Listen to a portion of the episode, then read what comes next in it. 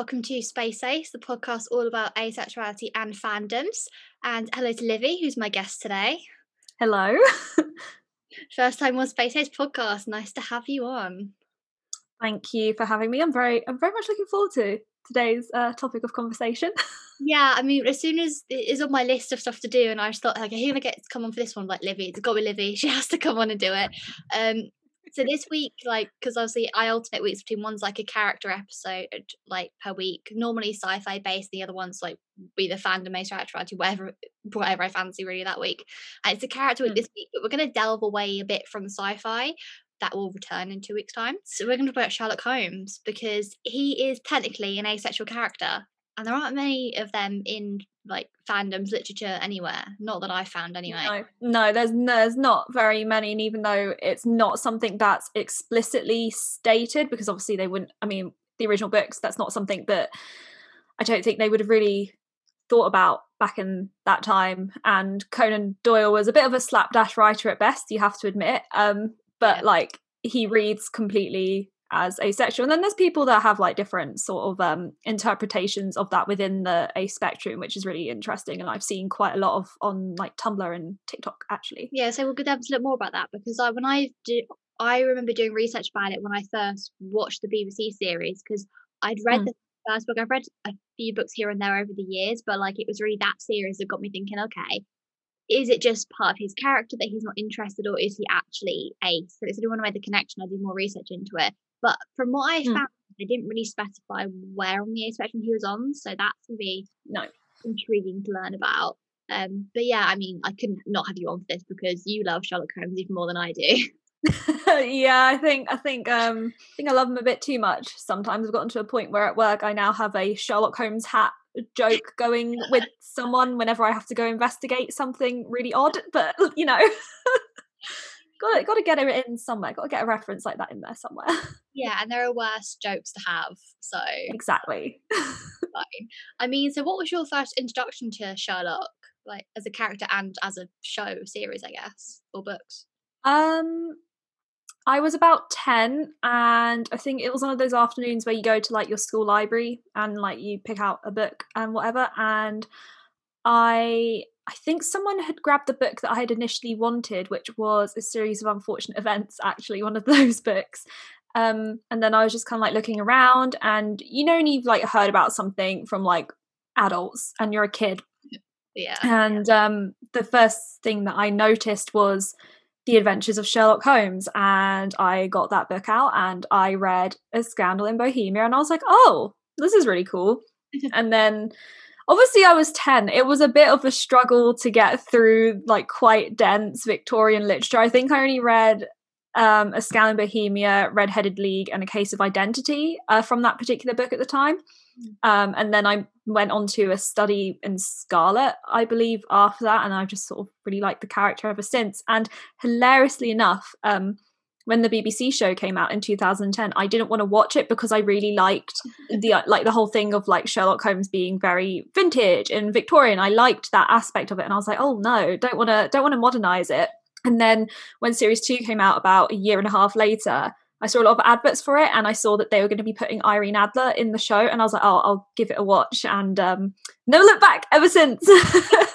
yeah. My mum lords it over me that she was a fan of it before me.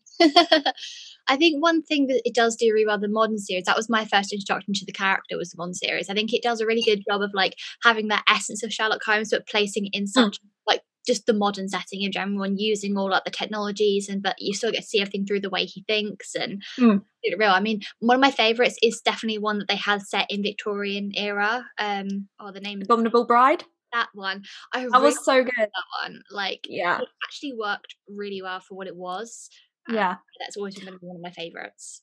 And people, the funny thing about The Abominable Bride is that people don't realize it's actually a satire of the original books with how, um, particularly how women are presented in the original books. They just don't, they really don't say very much at all. Mrs. Hudson barely says anything. Mrs. Turner gets odd mentions every now and then, and then Mary gets mentioned because her main story was um, The Sign of Four, where she like meets John and they fall in love and Holmes is like, mm, okay, cool.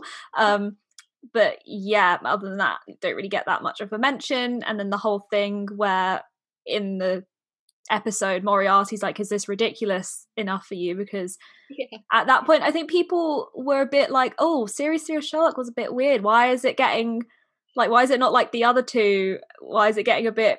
It's silly that he's got he's experiencing like emotion and all that kind of stuff, and it's like." You know, it was it was a satire and all of that, and I think that's that's why it like really worked for like how like with it, especially within like the broader context of the episode. It just worked so well. Yeah, Yeah, it did. I mean, I say I will say one thing. Then the reason I wanted to do the episode this week is that according to Google, on Saturday the twenty second is Sherlock Holmes Day. Is it actually? Oh, Yeah. When I was first like setting up the podcast back when, when what January I was first looking into it, I was trying to Google like lots of important things to include, like if there was a National Storytelling Day and little things Mm. that I could sort of incorporate. And in my calendar, I have it written that on Saturday it is Sherlock Holmes Day. So, well, that is that. That is the day for me. when this comes out, technically that'll be yesterday, but still it counts. So It does.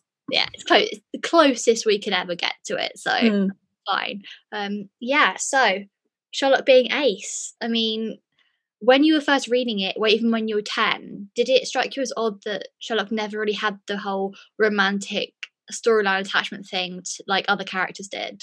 No, but I suppose because the first story I read was a scandal in Bohemia, and there is that whole thing where he very sentimentally keeps um, the photograph of her, because obviously he he kind of regards sentiment as something that's like part of like romantic attachment as well as like platonic but obviously you know he's really good friends with john. So there's there's some sort of sentiment in that regard platonically but she was someone that he didn't know and because he was he was really impressed by her and he's not impressed by very many people. Yeah. so it, that's a bit of a that's a bit of a weird one for me. And also i was like 10 so the only thing kind of really going through my mind was like oh this guy's like cool but kind mm. of weird. He's just very but it was kind of like a bit quirky like the way he thought because i'd never read anything like it before i'd never read something that was like so dense in terms of like someone explaining something Yeah. like when Watson is always like, "How on earth did you know all this?" And then he like goes into these like paragraph long explanations, pointing out every little detail on someone. So it never really occurred to me that he could be asexual until I started watching BBC Sherlock. But I think that's because by that point I had a bit more of a broader understanding of like sexuality as a whole because I was like 14, 15 at that point, and it just it it just sort of like I don't know, it just sort of made sense when I heard people sort of mention that he could be asexual or even demisexual in some regards. Um, so I was like, yeah, that makes sense because he just doesn't he he like doesn't want it. Like he doesn't want the romantic attachment, but also a romantic attachment, but he also like he just doesn't personally really feel it either. Like it's a bit it's I don't know. Yeah. No, I do agree. I think the thing that's different, I mean, I can't really remember a lot about the books I have read, um, but I think it's definitely more prominent in the show because I think sexuality is a lot easier to see on screen. Obviously, it's in books. So I think in books you've got to be a lot more out there with it, being like, this is what's happening. Also, you can hint it through like the narrative and stuff, but I think it's so much easier to portray on screen, like just naturally. yeah. because also then you can have them looking at each other then you can have you have lots of little cues that i think you can't relate the same in a book and i Yeah. think well because obviously the modern take on it i think because obviously back obviously when the books were out the romance was very different in general in like the world Mm. the way relationships work compared to now where it's so different and like there are so many different more sexualities but also we just see it in such a different way Mm. I think also as well, even keeping it within the Victorian sort of um, era, even the, the Robert Downey Jr. films, in those, I, you can't. Even though you see it in front of you, like you said, it's very easy to see, like, interpret things when you've got them on screen with certain things like sex- sexuality. But even with the Robert Downey Jr. one, like, you don't, you don't get the asexual vibe. He's very, um, he's very childish about Watson going off and marrying Mary. He's quite childish about it. And I don't think that's right to put into, oh, because he hates the fact that his friend is off getting married, he must be asexual kind of thing within the um, Guy Ritchie, Robert Downey Jr. films. I don't think it's right to pin him down like that as asexual in that particular like version of Sherlock Holmes because I, I, I am a bit weird with that one. I'm like I like it sometimes and then other times I don't like it. Yeah, I don't I don't really know, but you know, that is the one It's very different. Adaptation I haven't actually seen yet. it's one that you know I've always meant to get to, but I've heard such mixed reviews. I'm like, I'll get to it eventually. But no, it's interesting. It, that, it's good fun.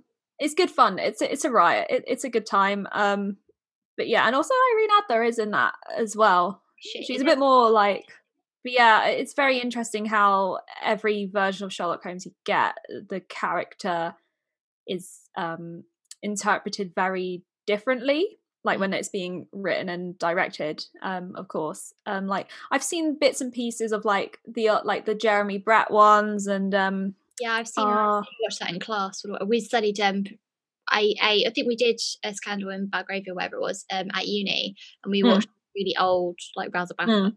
Um, Yes, that's it. Basil um, Rathbone. Yeah, I've seen I've seen bits of those like on TV when I was like a lot younger, but just didn't really necessarily register it properly. But I knew it was like Sherlock Holmes kind of thing, you know.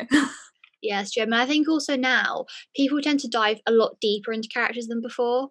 yeah, Like, that seems to be such more of like the modern day take on stories. I think it's because also Yeah. now grown up with them for so many years. We like to go that that much deeper into them. I think it's might not Mm. be that they thought of much before, but like it's such a common thing now, and we like yeah, as much as we can about these characters. Doesn't matter if they're not actually real. We like to know everything we can, and this is just part of it. I think. yeah, absolutely.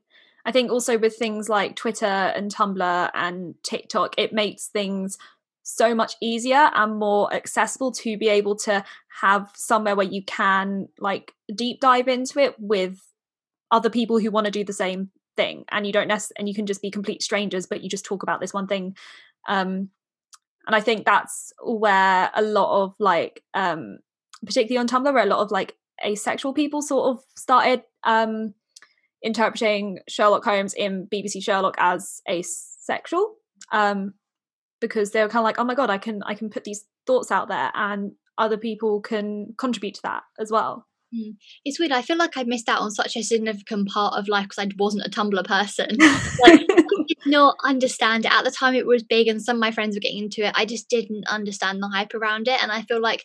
From what I've heard, that's where a lot of people sort of knew about asexuality, and that's where they came out and what. And I was like, did I just miss this really big, significant point in life? I mean, yes and no. Like it was a great um time for like diving really deep into films and TV shows, but also it was a hell site. It was just it could get pretty bad. it's like if you disagreed with a certain brand of like Sherlock fans, that was it. You you were you were absolutely done for. Um actually no, I'm gonna name it. If you disagreed with people shipping Johnlock, you were done for. That doesn't surprise me, honestly. Yeah. I mean, they're still like that even now. Um, they have calmed down a bit, but they can still be like that. Yeah, I mean, in all versions of Sherlock you've seen, but more the BBC one because that's one I think I know best. Did you ever ship Sherlock with any of the other characters? um, I shipped Sherlock and Irene, but I think that's. I think it's like a bias thing with that because it was like the first story that I was properly like introduced to. And I just found their character dynamic like absolutely fascinating because even in that short story alone, you can pick up from like Watson's um, observations of Holmes that like Sherlock Holmes just doesn't do romance. He doesn't care about romance. He, it's not his thing. He's very much like reason, logic, deductions. That that's his thing. That's just what he gets by on in life, and he's happy with that. But then there was this one little thing. This one little thing that irked him so much. This one woman who outwitted him and impressed him so much that he kept her photograph and like only honored her by calling her the woman. Yeah, I just found that such like a fascinating thing and I like seeing how that gets interpreted in mm-hmm. different adaptations of Sherlock Holmes. But in the I really liked how they did it in the BBC Sherlock version. They made it I mean the show's quite like sexy in a sense like there's just like this sort of there's like a specific kind of tension that you can just you can just feel it with your hands sort of thing you're just like oh it doesn't matter what it is it doesn't matter what episode there's a specific kind of tension that you're like this is a very sexily done tv show like not even in like a sexual way it's just like a it's just the thing that's the only way i can describe it. But a scandal in belgravia as an episode that just took it to a whole other weird level and i was like wow i really do ship these two together mm-hmm. and my thing with like Johnlock as a ship is because i'm kind of like let these two men just be best friends thank you, you know yes because there's not enough of that in media where two men are best friends and that they openly show that emotion to each other.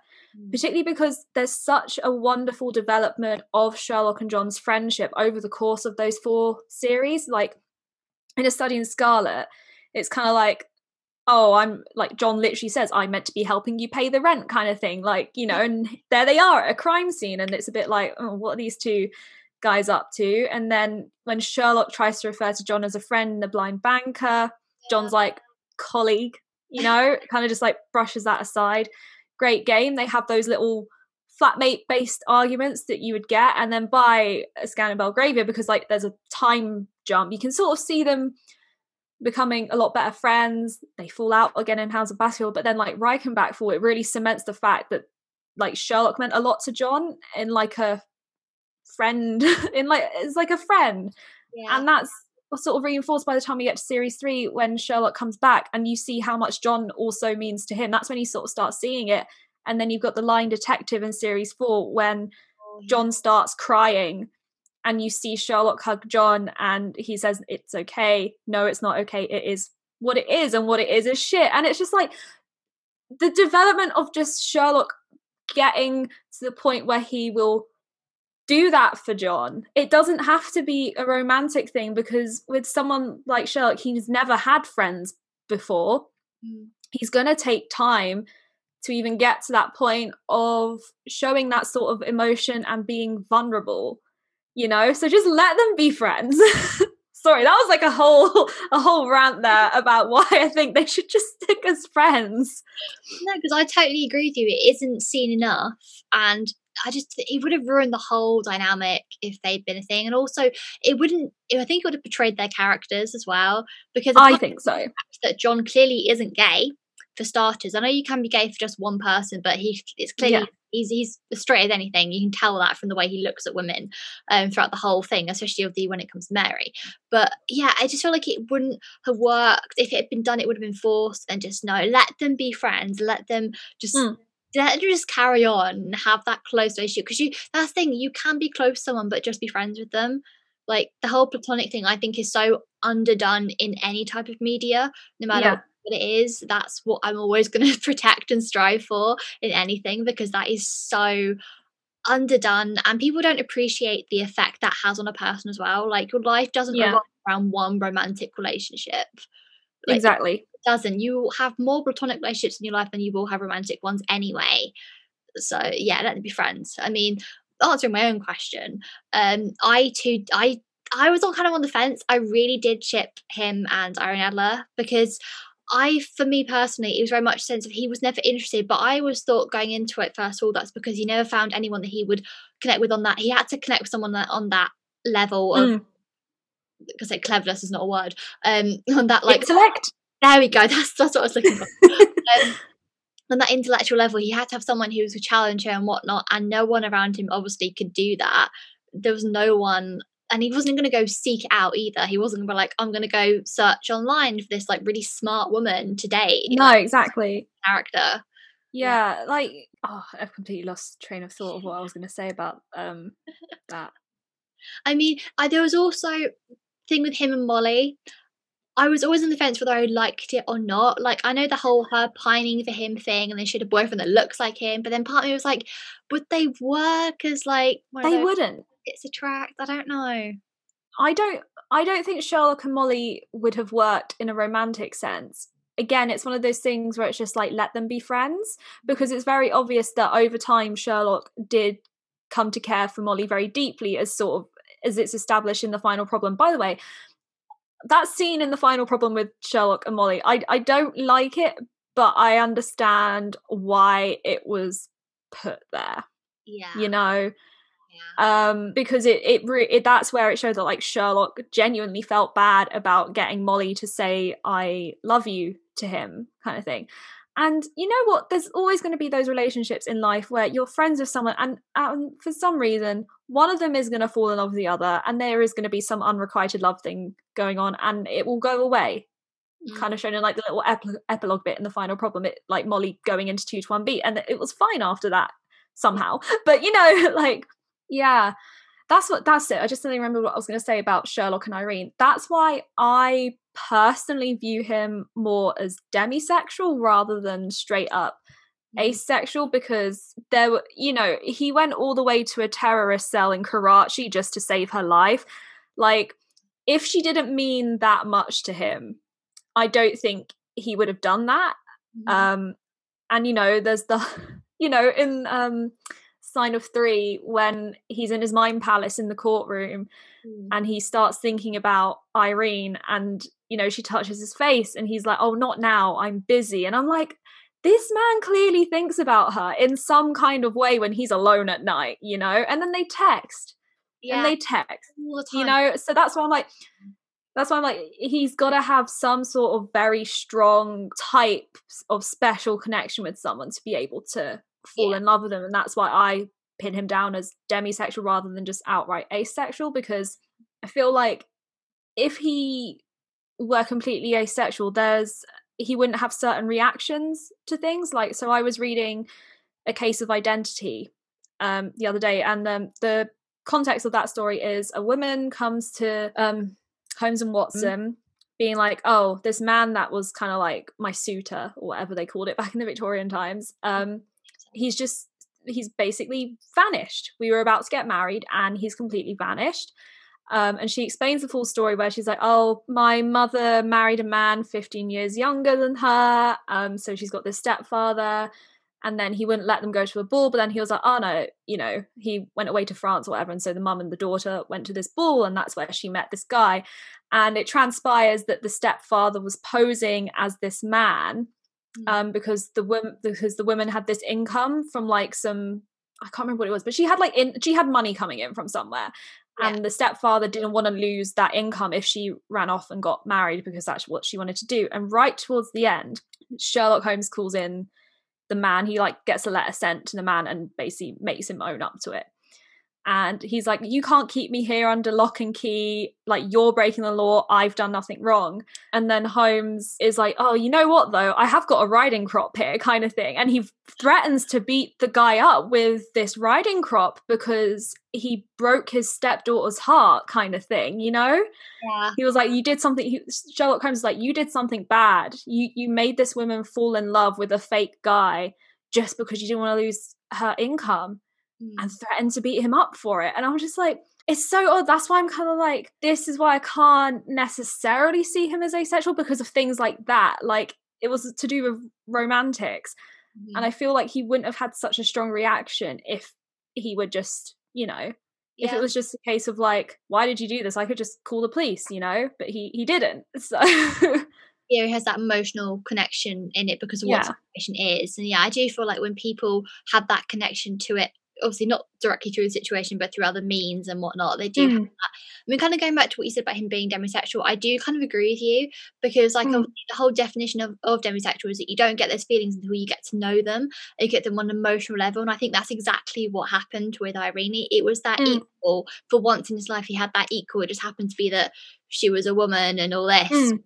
But it also begs the question, so because obviously you know you can separate like the whole romantic and sexual attraction thing. I do wonder that mm whereabouts he fell because I definitely think that you're right. And it was that just this incident where he did start to feel something. It's like, mm, okay, were you just attracted to her romantically, or, or was it that sexual attraction there as well? Obviously, we don't know for sure. We can only speculate because obviously we don't know what happened in the episode. We don't know what happened behind closed doors, but no, you never know. I mean, it's the whole thing's interesting anyway. And I do think though he would feel like that with anyone else if anyone else ever presented themselves as his equals do you think the same thing would happen? Potentially, because mm. because remember we did have Moriarty. True. Oh, but yeah. they were they were two sides of the same coin. You have the consulting detective and you have the consulting criminal. Mm-hmm. So Moriarty was Sherlock's equal, but on the basis of that, neither of them wanted to be bored. Neither of them liked sitting idle and letting their brains rot. Yeah. Whereas Sherlock solved the cases, Moriarty made them, kind of thing. He Mm. committed the crimes. But there was none of that sort of specific tension that Sherlock and Irene had when yeah. they were together in the same room. Yeah, I think it's very much like he wouldn't let Moriarty get away with stuff, but with Irene, he did let her get away with stuff. Exactly. I mean, what do you think about the whole thing about people shipping Moriarty and Sherlock? I think that's a, I think that's a bit of a fun one. I like I feel like I would personally be more inclined to ship that over Johnlock, but Yeah. purely on the basis of that, I just think it's quite funny. I I think if you could do enemies to lovers really well, I think that could be those two characters would be a really great start for it.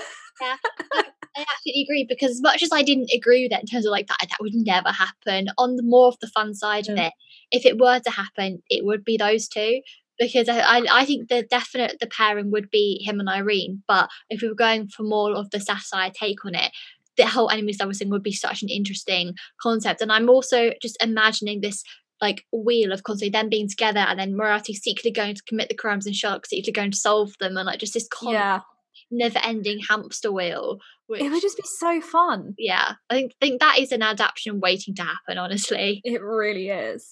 Do you know what else is kind of like um interesting as well? How everyone perceived Mycroft Holmes as asexual for quite a long time until the lying detective happened. Like right at the end, you you you've gone from crying over Sherlock and John saying it is what it is to cutting to Mycroft's office, and it's implied he's just had sex with Lady Smallwood in his office. yeah, and it, that that came out of nowhere. It came out of nowhere, but it was so funny. And I was kind of like, I hate this, but also it somehow just works, particularly because he was very confused when she left him her personal phone number.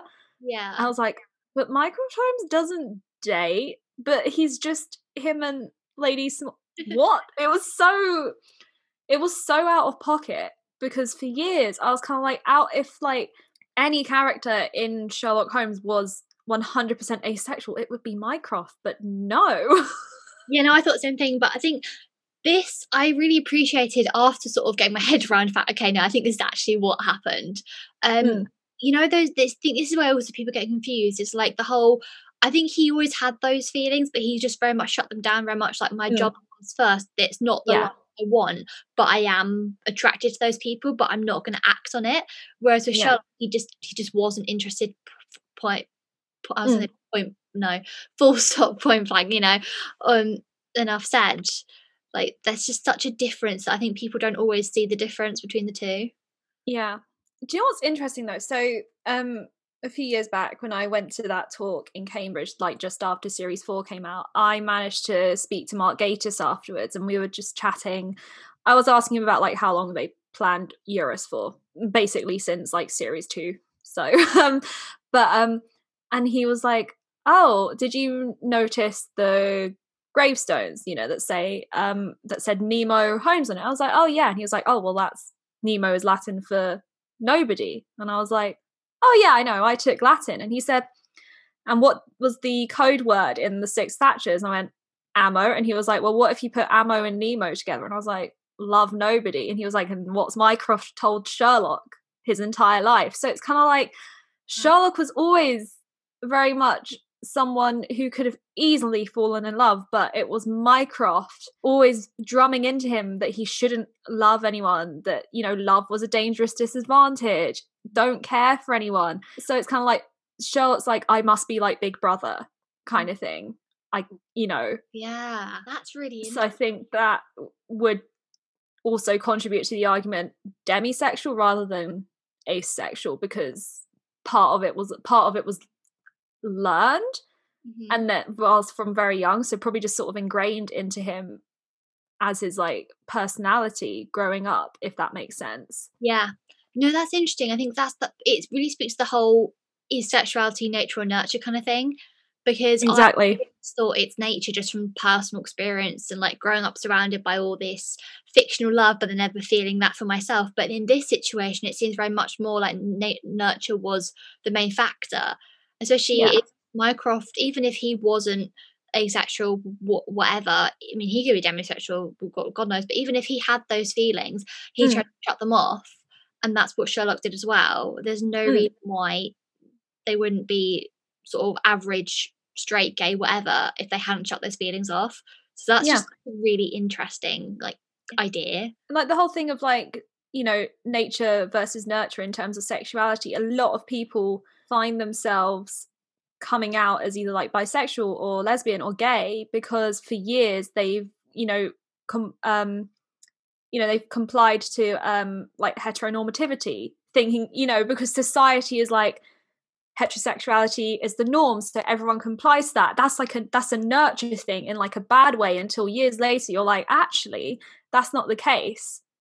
And it's a it is a very interesting thing to sort of delve into. So i think sherlock and mycroft they i think a part of it they sort of unintentionally nurtured themselves into it but there is the off chance that they could have always been like that because you know that they were they're so clever that they wouldn't have had time for it and so therefore they m- might never have just been interested in in it in the first place sort of thing No, exactly. I mean, I know that personally for me, that's what I thought for so many years. It was very much like everyone's getting caught up in this relationship. I haven't got time for this. I've got a career to build. I've got stuff to do. Mm. It was very much like I thought I can kind of convince myself I just didn't have time for it. And I had more Mm. important things going on that will, will come later and whatnot. It was also like, obviously, I didn't feel anything. And I thought this is just why I'm so busy with everything else. So, yeah, they could be very similar in the sense that regardless of what they naturally are, I guess, they were too focused on other things and yeah definitely with the higher intelligence they were very driven and this is what i want to do. Um because i know for me personally it was only when things started to slow down where i sort of got in the rhythm of, of what i was doing and like career wasn't there but it was i was at uni so i was studying more is when things started to slow down i really sort of sat and thought about it and that's when the whole sort of thing came out. So it could just be a similar sense for them obviously different situations but i think Mm. mycroft maybe he was at that point where things were finally steady and whatnot and he had that capacity to have a little bit of extra brain space and go actually what about Mm. what about that? So yeah oh, it's interesting. They don't really comply to a lot of things that i've found before which makes them just so interesting. I mean yeah. on both hands like mycroft and sherlock because they're very similar in so many ways. Obviously being brothers and the fact that mycroft yeah like you said literally did like nurture sherlock in so many ways. Yeah that whole thing's just so interesting. Yeah yeah, I mean, what do you think that there'll be any more adaptations of it that make them different sexualities? How do you think that would fare with the stories? well i'm sort of writing my own one Oh, where sherlock is a girl nice. and I thought I'd I'd dabble with sort of figuring out my own version of a scandal in Bohemia. Interesting. And Sherlock is a lesbian. Love it. So because like I said, I, I like Sherlock and Irene. hmm Um I, I, I do think they work very well and I think you can it works within the context of Sherlock Holmes as a character over the course of hundred a hundred years or so. hmm like being interpreted as asexual or demisexual, you know, being somewhere on the ace spectrum. It works well within that context. And so I'm kind of like, I wonder what would happen if I sort of actually made it very explicit that maybe in this regard, like there's an interest in just women. So maybe Sherlock is ace, but also a lesbian kind of thing. Because, you know, There is a way you can do that. Um, so obviously you can split up the romantic and sexual attraction. Yeah. They are just romantically attracted to women, but still have no interest in sex. Yeah. I say that because the whole I'm still trying to get my head around how to best say it to people, but because the whole thing of like the sexuality part is that it's not that they're not interested, but of the time they're not, but like they haven't got that initial attraction to someone, which makes Mm. them think that they're not interested. Because it's kind of like when you walk down the street, you're not going to be obviously you might think some people are like good looking and whatnot, but you're not going to walk down and go, oh, I'd have sex with you, I'd have sex with you. It's just not a thing that happens to to anyone really. There's kind of like that, but like with everyone you see. So it could be Mm. the case for your character that they are romantically attracted to women, and it could be that if sex came up, they might try it and enjoy it, but they don't have that initial like urge to do it. I guess. Yeah. But there's also another aspect within like Sherlock and Irene's dynamic, like as a whole. There's very much an obsession Mm. thing within it. Like just in the original story, like Sherlock Holmes, he was just so he just really wanted to make sure he got that photograph back because it was part of his job. He wanted to get it back for the the king of um Bohemia. And, you know, he didn't realize that Irene had been on to him pretty much the entire time, but she was kind enough to sort of leave him a letter. But um and then like in BBC Sherlock, they just wanted to outwit each other. They they always one upped each other um because it was a game to the both of them but there was there was something about they were just they were obsessed with each other you know like she came running back to him and he was very eager to impress her as with you know the um aeroplane seat section yeah. so you could I this is why I say like within the context of Sherlock being asexual as a character you could have him still be interested in Irene Adler because of the fact that he's obsessed with her in some regard not in like a creepy way but in sort of like an intrigue way yeah. and that like adds into their dynamic whether it, it whether it would end up being romantic or sexual or just platonic kind of thing yeah i mean i think just in general sherlock was always very excited by those people who could level him and like mm.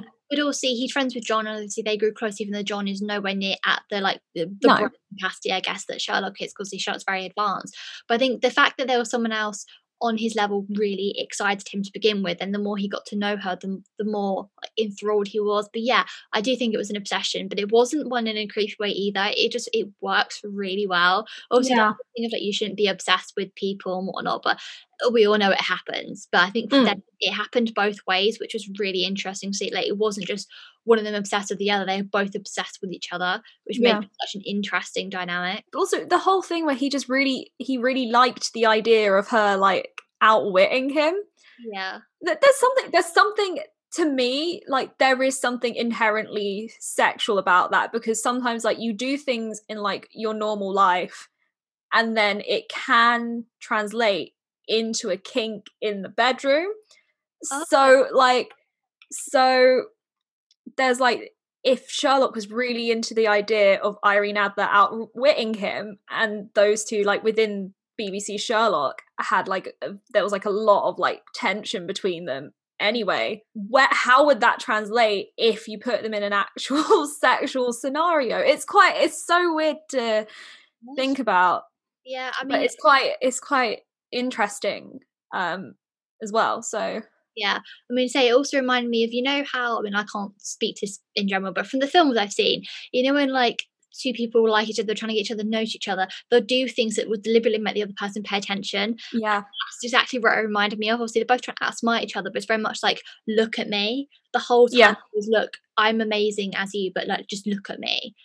And that yeah. whole thing especially like oh you do kind of like each other come on there is some yeah inherently here, but also the fact that on obviously on the BBC one with um her phone is like I am Sherlocked. Obviously that was yeah. a big moment in the thing, and the fact that he wasn't very much like I think if it was anyone else, he would have been like, oh, no need to put my name for it. He'd he'd say something, wouldn't he? Like if if any other character had done it, especially being new to that episode, he would have had something, something to say about it. But because it was her, he didn't.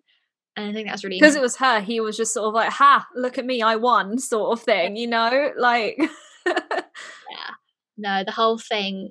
Yeah, I definitely think it was them, them too, the whole time. It's weird now looking back on it. So there was a time I'm like, I don't know why I ever thought him and Molly would be a good mix. It was always between them and then her and Irene. I don't know why. And I caught onto it really later. So I started watching it. I was introduced to it just when series three had come out, I think, mm-hmm. at the time, because I had to wait and get the DVDs. My teacher lent me the DVDs during year 11, which was, you know, I, I got through one series a week and then I had to wait for series three until she bought the DVD.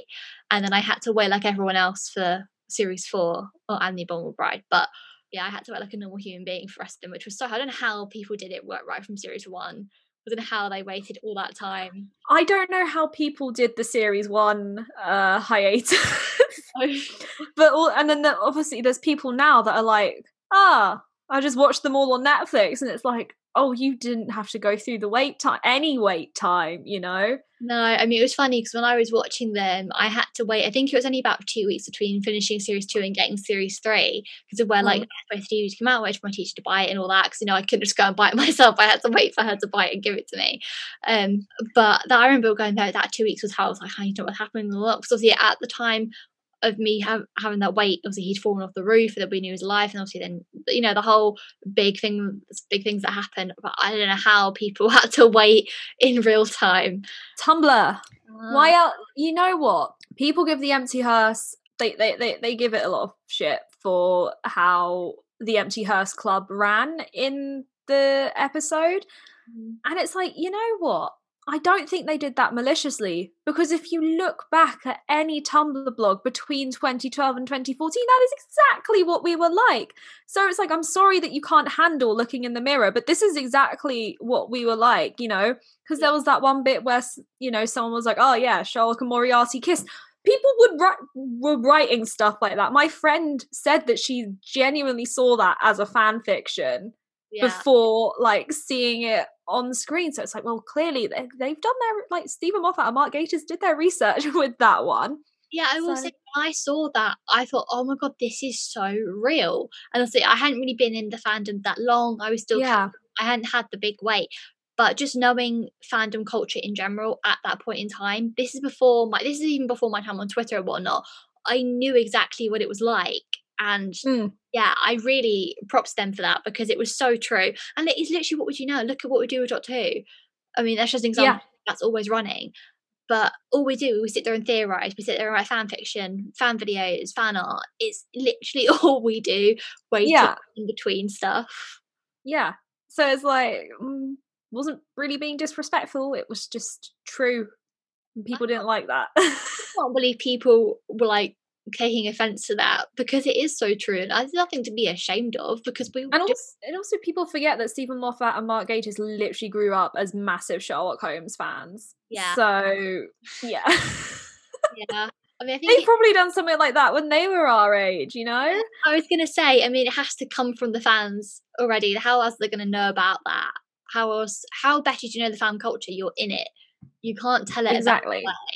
Yeah, I don't understand why people. Would, oh, I don't. I can't believe people had a big thing about that. It was just so true. And I think I remember I did a bit about my year thirteen media project was Doctor and Sherlock Cross. And I did a whole thing about um the whole like social media stuff behind it and whatnot. And I remember looking into like the significance of that, seeing the tweets and stuff, and it was Mm. just so interesting to look at. But I can't believe people didn't like that. I Um, know. uh, one other um, ship I want your opinion on, because I remember reading a lot about this, was Mycroft and Lestrade. Did you ever think it would work? I'm ashamed to admit I shipped that. To be fair, I think I did as well. I did. I think I think because the two of them like worked for the government, you know, Lestrade being like a detective inspector for the Met, and then Mycroft like running the Secret Service. I I don't know what it was, but people put those two characters together, and I was just like, I'll take that. That's pretty good, you know. Like Yeah, I I mean, just it really reminded me of those two characters from a show which they're both high profile, like I said, similar jobs and whatnot. They remind me of people who would have like that type of relationship where they're with each other all the time, but they see it as like a fling. It's a constant fling. Maybe one of them's already with Yeah. someone. It it was never going to be a steady thing. It's just a constant. Oh, I might come see you tonight. Okay, I might come see you tonight. Just the whole. It's not serious. Not really friends with benefits, but like along those lines. And uh, that's how I always yeah. imagined it. So if it ever becomes canon, I I need it to be like that. I I can't yeah. be steady. I can't imagine that. Um, I think also the fact that I mean Lestrade's not on the asexual spectrum. You can just Mm. tell from from him. But like also he's never really with anyone either. Think that's one thing that Sherlock. And he's always got he's always got problems with his wife, so it's kind of like you know what. yeah, that's the thing. Like, obviously, we never, we never see her, and it's only mentioned. Yeah, it's with problems and whatnot. But I think this is one thing that the BBC Sherlock did really well. I think they didn't overkill on the relationships, which I really appreciated. It wasn't like everyone's mm. getting head off every five minutes. Obviously, the whole John and Mary thing, it came out of nowhere because of the time it did. But then, obviously, in the real time of the show and whatnot, it made sense. So that yeah. really worked. and also it's hard to adapt John and Mary in like a realistic way without it being boring because it literally happens over the course of one story Yeah. in in the originals it's like literally Watson sees her and he's like oh, she's so beautiful. Oh my goodness. And then basically asks her to marry him by the end of it or something like that. So it's kind of like there's mm. no other like with a show like Sherlock where there would be a time gap between series and like limited amounts of episodes there's really no other way you can do it other than just sort of like have her there from the start of whatever series mm-hmm. and then you introduce like the backstory as to like how long and why they're together. Yeah, I feel like It works. if Sherlock had run like a normal show where it had maybe at least 10 episodes in a series or whatnot, it would have been a very different progression. But because of what it Mm. was and the fact that we literally only had three episodes a series, um, I think they it did work really well. I think especially having that time Mm. gap as well. If we had another time gap, it also wouldn't have worked. So I think they did that Mm. very well while working with what they had. I'm sort of over the fact that each episode, each series is only three episodes long, but it kind of worked. I can't imagine it, being It does.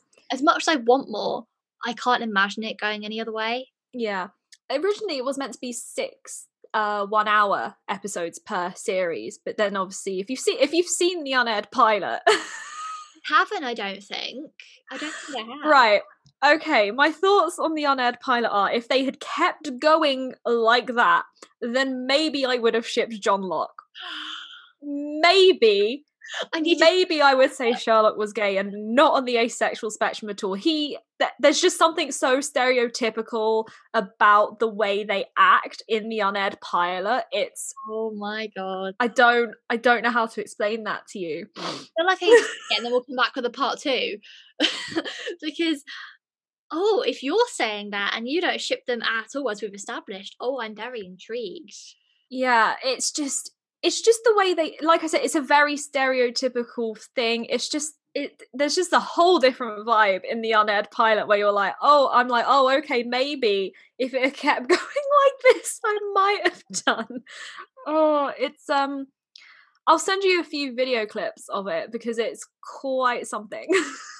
Yeah. Oh, I'm intrigued. So does it follow the same sort of story? Obviously the whole BBC one starts off like Study in Pink. Is it that same like yeah, it's it's literally a study in pink before it became the study in pink we know and love today.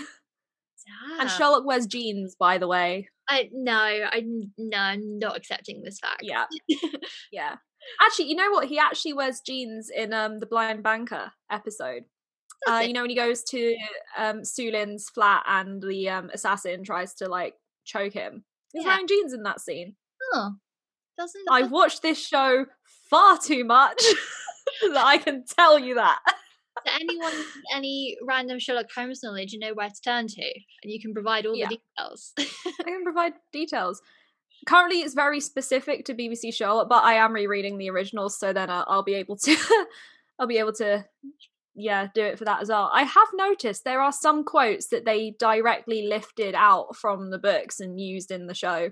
Really? Um, the one that really jumped out to me was oscillation on the pavement usually means an affair, and they use that. Um, ah, sign of three when Sherlock's going on about all the different cases that him and John have done. I love it when they do that though. I mean, I like a good adaptation, like it has to be well done. But I do love it when even Mm. they change it from the source material, they take the little points from it and insert them. I think it just it's that little nod, and I think it just works so well, like yeah. Actually and whatnot. So I really appreciate when people do that. And actually, um, in the Empty Hearse, when Sherlock and Molly are doing the cases together, and it's just sort of doing a montage through two to one B, Mhm. uh, a case of identity is referenced with the Ah, pen pal. That yeah. that's that's a case of identity. So That- I need to go back and reread the books. I need to actually read them all this time rather than just going back and forth and whatnot. I'm still not over the fact that at my school they introduced um I think it was a sign of four into the required like reading. You study it in class after I moved up from that year group. It's like I would have loved that so much. oh my god, Like the year or two after me, it's just so uncalled for. I remember in year eight, so I was about th- nearly thirteen. Um, we did a mystery module in English, so we had to read different detective stories and mysteries and then write the first chapter of our own one. And one of the bits of reading we did in class was reading a passage from the Sherlock Holmes story, The Man with the Twisted Lip. Oh yeah. Um, the passage that was chosen was the one set in the opium den. we were 12. I had to read that out. did you? I, I distinctly remember being the one who read it out. but yeah, that that actually, The Man with the Twisted Lip is also a very good story. Yeah. It's been a long time since I've read it, but it, it, the entire thing is set within like an opium den. It's quite interesting. nice. I mean, at the moment, I'm trying to collect all the Sherlock Holmes books, and the you know the very aesthetically pleasing covers where it's like little mm. drawings and whatnot. I'm starting to collect them when I see them. I've got them all in one big hardback copy.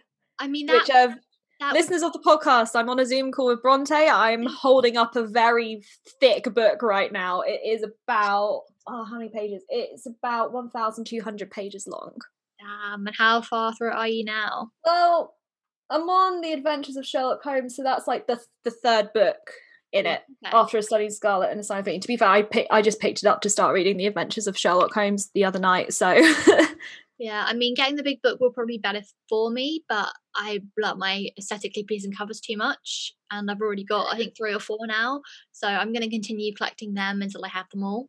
I, I kind of want to get them all for like the aesthetically pleasing covers and also because this is so hard to just take around places really casually so it's kind of like if I want to read it like on the tube or something, I'm like, I've got to take a whole bag with me that's like big enough to carry it. So, um, and it, it just looks a bit, it's a bit too main character trope for me doing it with a whole hardback like that. oh, I mean, I do really want to be one of those people who sits on the tube reading a book. I have before, and it's been wonderful, but I would not. Yeah, do I do it quite a lot. I mean, yeah, I guess it's you, good. you are on the tube far more than I am currently. Mm. Yeah, that's good. I mean, I think one one last question for you, like BBC Sherlock wise, are you happy with where series four ended? Because I know that can be very controversial, but I do like where it ended. I mean, I liked how personal it got. Mm-hmm. Um, and I liked the whole thing of Eurus sort of taunting Sherlock with the idea that emotional context destroys him every time, which is, you know, plays into why he sort of is very unattached and you know things like that. And normally normally i don't like the trope of there being a third Holmes sibling because it's something that came after the arthur conan doyle canon. Yeah. But i thought this one was done quite interestingly. Mm. it was a big surprise as well. Yeah. And i liked how they made the ending kind of like final but also it's open ended enough that if Benedict Cumberbatch and Martin Freeman did ever free up, they could come back and maybe do like a one off special or something, you know, further down the line. Yeah. And I think, do you know what's really important as well to take away from like Mary's little monologue at the end of that mm. is that it's, she says something like, all that matters is like the stories and the legend of Sherlock Holmes and John Watson. Yeah. And I think that's really sweet because I think at the end of the day that is that's why we all became fans of it because of Sherlock Holmes and John Watson. So like you know throw all the shipping wars under the rug throw all your theories under the rug. Just remember why we love the stories and those two characters in the first place because they are legendary. They're they they go on all these ridiculous adventures together and at the end of the day, it doesn't matter whether you view them as platonic or romantic, they are best friends and they're two of like the most well loved characters within literature and film and TV now. So, yeah, I think that's a very important takeaway for the fandom at the very least, just to sort of like, you know, just remember. Yeah, no, I definitely agree. I loved Mary's monologue at the end. It was felt so fitting. And yeah, the whole thing, yeah, like you said, it felt so fun within their our scope. If it was ever to come back, I think I would only want a special. I don't want any more series, I think, because I kind of I really like where it ended. And that they wrote that all that that point where they've had their arcs and they're now they're not settled, because I think those characters they can never be settled, but they're at a place where they're fine to be sort of just left to their own devices kind of thing. And yeah, I just I love yeah. Mary monologue over saying like just like exactly like you said and saying about legends and stuff. So I think it just works so well. Yeah. I think it would be so fun if they did ever bring it back. It would be like their daughter's more grown up. Uh, not their daughter, John and Mary's daughter is more grown up. I mean, Sherlock's basically helping raise her. You could tell from that little montage at the end. But um, it'd be so fun to have like Rosie all grown up and then Sherlock and John a bit older yeah. kind of like crotch, not quite old men, but like you know, getting a bit tired, and the three of them go out solving crimes together. I think that would be such a cute, fun special. Obviously, adapting one of the original stories, but just with Rosie. I feel like that would be a really interesting spin off to have her as more of like a grown up, obviously set years from now when she's actually grown. Maybe she's solving crimes on her Mm. own, or she gets into it and they're very much like, we don't want you going down this path, it's dangerous and whatnot, like the whole overprotective father thing. And she's like, I don't care what you say, I'm going to go do it Mm. anyway. So I think. I, th- I think if someone hasn't made a spin off of that already in fan fiction wise or nothing else, and that is definitely going to be a contender at some point down the line, that'll be when they think, think- we could do something to do with Sherlock. Oh, maybe this is an idea. Mm, yeah, that I think it would be a lot of fun. Steven Moffat and Mark Gatiss, are you listening? we have ideas for you. Hire us. Always. I mean, this, be fair, loads of episodes. I think we've been talking about ideas. Whether it was like Sophie last week, she said about an idea for a series, and I mentioned ideas multiple times. It's going to be really interesting actually when I want to do some episodes more Doctor Who tailored wise, where we talk about like, or who me and whoever else is on, probably Matt and someone else, um, where we talk about like certain Mm. episodes and what we change about them because it's no secret that I personally think a lot of Doctor Who stories are very weak. And I think they had a lot of potential to be better. And I think it'd be so interesting to ever one day if someone from the show listened to that and actually took those ideas on board. Just that that would be really interesting. That would Um, be fun. yeah, I mean, I I don't think I Again, do- if go on. Go on. carry on, sorry. No, sorry, I don't think there's any Sherlock stories I'd ever change. They were very all like there for me. I mean, Steven Moffat and Mark Gatiss, if you're listening, I have a few I have a few gripes with the blind banker. Oh yeah, that that would I think is the weakest one out of all of them. I'd say. Go on. What, I feel like I should skip it in my rewatches, but I just can't bring myself to. yeah, I just can't. I just feel bad, especially if I'm doing like a whole rewatch of the entire thing. I'm like, well, I can't skip it. So it's weird because I don't think it's a bad episode, but I just don't think it's as good as the others. Like, there's nothing. it's the worst one out of all of them. I, but I think I can't think of anything that's massively wrong with it story wise. But it just it's just not as exciting as the others. the vibes are just off. Like the vibes are just off in that episode. I think I said this on my Instagram um last week, but I think it's like they tried to make it kind of like a slice of life thing alongside the crime solving, but it didn't quite work. But then by the time I think it was when they get to I think it was a Scandal in Belgravia, they managed the slice of life thing alongside the crime thing because you had like the passage of time where John's writing his blog and Sherlock's like, What are you doing? You know? And then yeah, and then like they had Christmas happen and. Mm. that worked, but the Blind Banker thing didn't. Instead, it just opened up a whole bunch of plot holes about how they even afford food, like before they cashed in the big fat check. But yeah, Yeah, no, I agree. But and also it's weird because obviously for me it very much was like, oh, it's the second episode four where the second episode always feels a lot weaker because the first one has to be that much more amazing to get made in the first place. Mm. But then with Sherlock you have the problem of, yeah, it's second episode four but also it's midway through the series. So you still have to Yeah. be interesting because you still watch to the end. yeah, because where it is like the whole only three episodes series things, episode two is very pivotal in terms of like you have to carry on from the amazingness of episode one, but you also have to be interesting enough because you're mid season. Like it it's such must have been such a hard thing to be able to do anyway. But And then it's like the last two minutes, not even two minutes, maybe like the last minute with Moriarty, like Yeah. behind, you know, and you're just like, oh god, now I have to watch next week's episode. You know, I uh, think that's quite clever. That yeah, I mean the way people put in hooks. I mean, so it's really funny. Sometimes when you can tell that they're just there to try and get people to watch more, whereas some of them are there for actual purpose. I thought this was a really mixed Mm. mixture of both. Like it was there for story purposes, so when we see him next episode, it's less of a surprise, but then enough so that they want to get people to carry on watching for the next one. But I also think when you've when you've in Sherlock, when you've watched two episodes, you may as well watch the last one. You may as exactly. well finish the series, even though it's another hour and a half of your life. You may as well get to it. Um, It's a very fun hour and a half of your life, though. yeah, definitely. Um, I mean, apart from that one, do you think you change anything about any of the other episodes? Like, as we're on topic, Mm, something about Hounds of Baskerville. really? Just something about yeah. I don't like the. To be fair, I don't like the original story. I think there's just too many characters, and it's just so difficult to get through Mm. that I'm just like. I found it really interesting what they did with the original. I th- I think it was a really good adaptation. I think it was a really unique spin on it. How it wasn't a um, it wasn't actually a dog. It was a it was a man. But I was just, I don't know.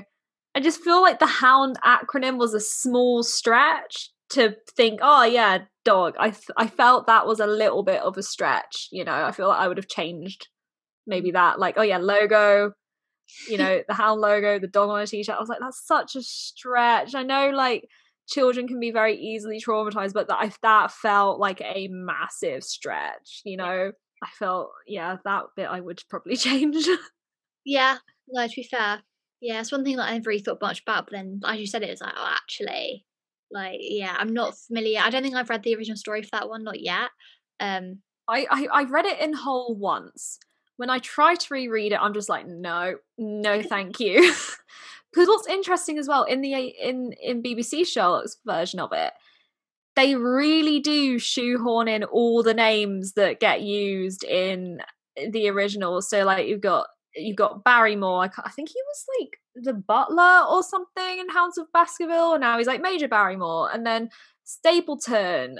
There was like a whole thing with like Stapleton siblings in the original or something like that. And I'm just like, you you just shoehorned in the names just because you had them there to use you know like even though those characters were like had a completely different sort of thing going in the original and then it was like no you literally just took their names just to just to use them so i'm like mm, not much depth there but fine they are minor characters but still yeah I mean, I guess they won't use the actual characters. Might as well use the names. Have another little connection in there. Yeah, exactly. Yeah. Um, well, I think we've covered everything. Um, mm-hmm. Interesting chat. Yeah, I definitely think I see Sherlock more as demisexual now than I did before. I think yeah. when, I, when I go back and watch it again, it'll be like I'm going to look for all the little little signs and whatnot because it is literally just Irene Adler, which gets him feeling. Yeah. I think is a big thing. But I think he feels with John Balsey that's very different. He, he starts to feel for Molly. Yeah. He feels for lots of characters by the end. Um, oh, well, oh, well, one last question, I think, one last question. Um, after the whole thing with Irene Adler, do you think that's the point where he starts to let emotions in a little bit more? I think so, yeah. yeah. I think that allowed him to just sort of be a bit more open to things like that. Because, I mean, like, he helped Janine try to, like, get a guy at John's wedding. And I feel like he wouldn't have done that if Irene Adler hadn't existed, you know?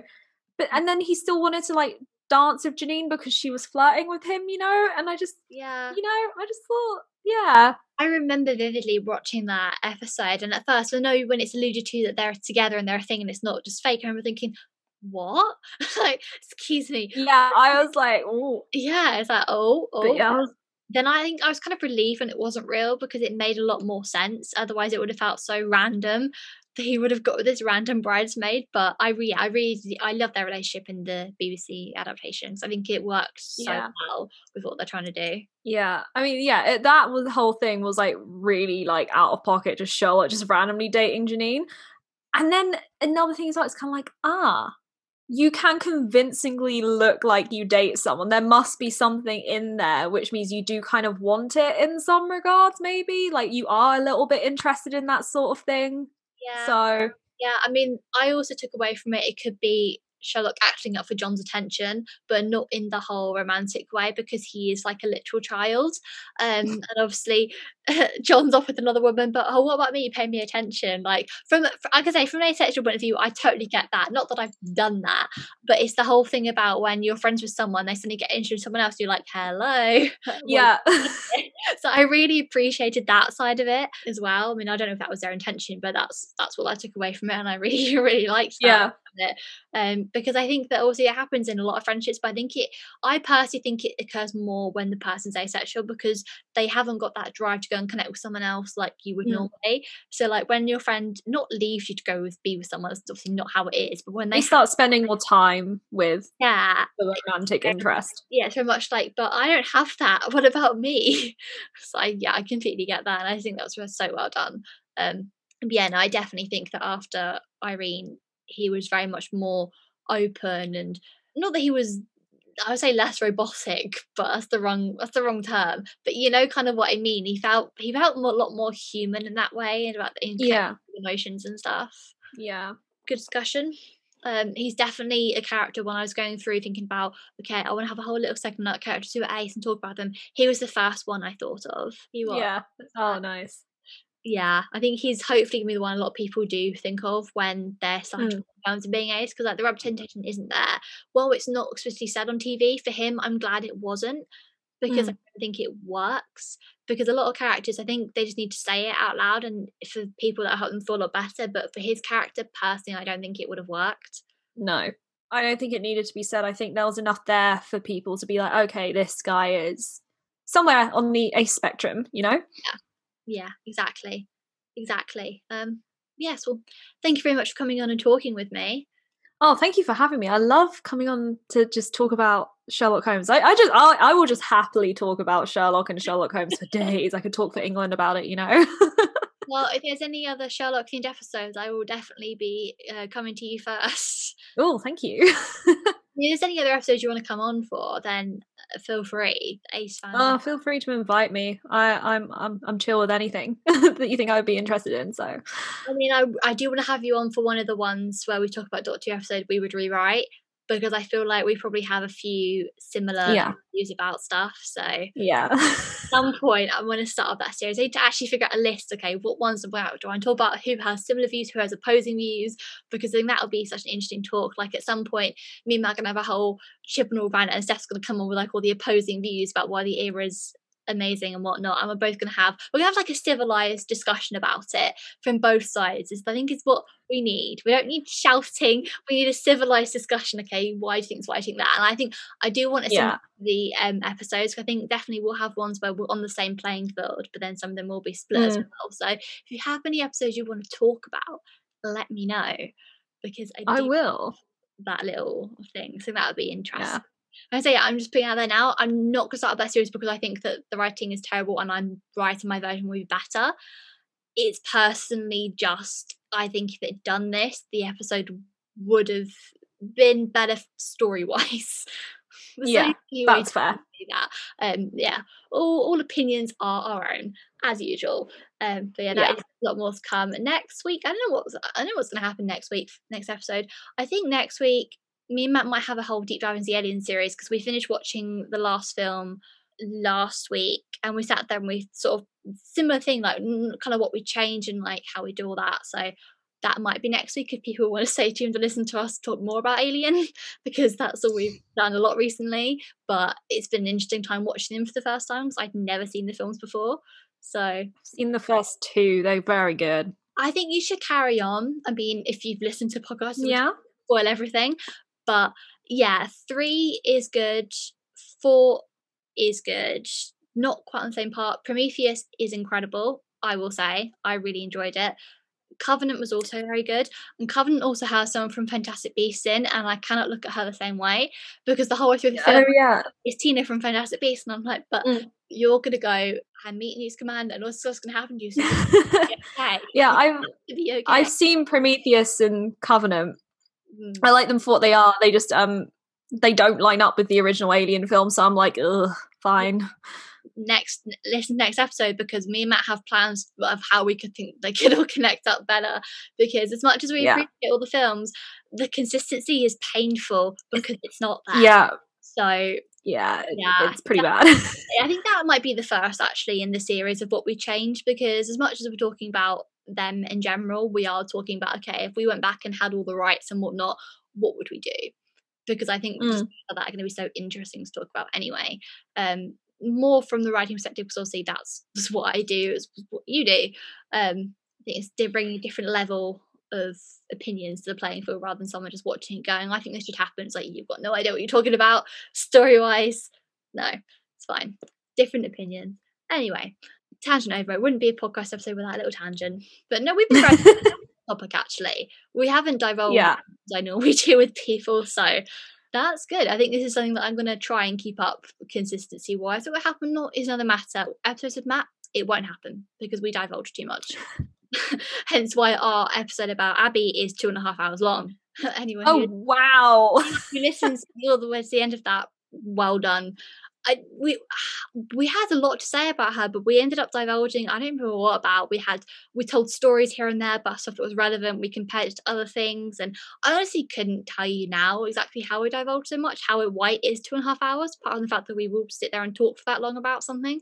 But yeah, if anyone listens to the end of that, well done.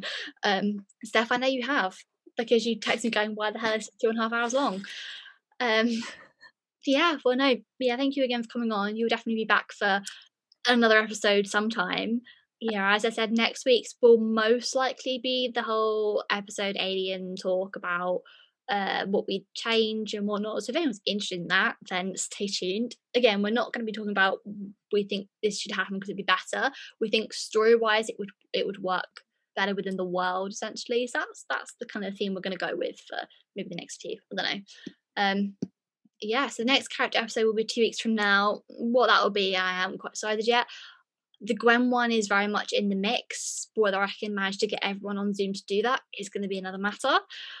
But we, we will see because that one's going to be mental. Um, yeah, yeah, thank you again for coming on. Good, good, good, good discussion. I feel like I'm never going to watch Sherlock Holmes the same way again. And I'm going to be looking out for all the little, um, little nods, and I'm going to pay more Yeah. attention to Mycroft. I think just Oh, absolutely. He's a fun one to pay attention to. So literally see the progression of how he's very much ace, and then it's alluded to that he's not, and it's like, oh, that's a Yeah, it's- sweet, it's a wild time. well, yeah, I think it works well. Um, yes, thank you again for coming on. Uh, happy Sunday, everyone, and as when this Thank goes you out, for having me. You're welcome. Um, yeah, when this goes out, yesterday was Sherlock Holmes Day, so I hope everyone well that celebrated, but you didn't know it was a thing. But you know, do something today, do something Sherlocky today. Um, watch an episode, read a story, read some fan fiction, whatever you're feeling like, you know. Write some fan fiction. Yeah, yeah, I'm sure that is still going strong. I'm very interested to hear more about yours. Um, because would you set yours in like modern day? Do you think? I want my own version of Sherlock Yeah, Holmes. Oh yeah, absolutely. amazing. I think I think it's a fun context to put the character in. Mm, yeah, I think so. So I can't wait to uh, read that at some point with all your many bits of other fan fiction that's going on. Oh my god. Yeah, I think we're both very much saying that we both have so many different projects going on at one time. Like it is hard to know what's fan fiction and what's not half the time, honestly. But yep. I'd rather have too much. I'd rather have too many projects than not enough. There's always so much you can Yeah, do. exactly. Fiction is a great You can just bounce around between them. It's fantastic. Exactly, and one thing can inspire the other, which is always good. Cool. Well, yeah, thank you for everyone who's listened and enjoyed. I hope you have enjoyed. It's been fun to talk about, as it's always fun to talk about. I always like I go on and run around about stuff, and it's like, mm, it's fine. People, if they if they're interested, then they listen to the end. It's fine. It's all fine. That's what we're here for. Have fun. Um, yes, happy Sunday. Uh, I think that's all. All I've got to say, really. Links, as always, are in the description. Um, I'm gonna link your Instagram, Lily. That's what been starting to do. Link, link my Instagram, link the guest Instagram. My Neville's also there in case people are interested. I've kind of stopped plugging that now, which is fine. That can that can rest as it is, but it's there in case people are ever interested about some ace representation because it all links in well. I think that's pretty much it. Happy Sunday, everyone. Hope you enjoyed. Listen on for more episodes next week. Space Ace out.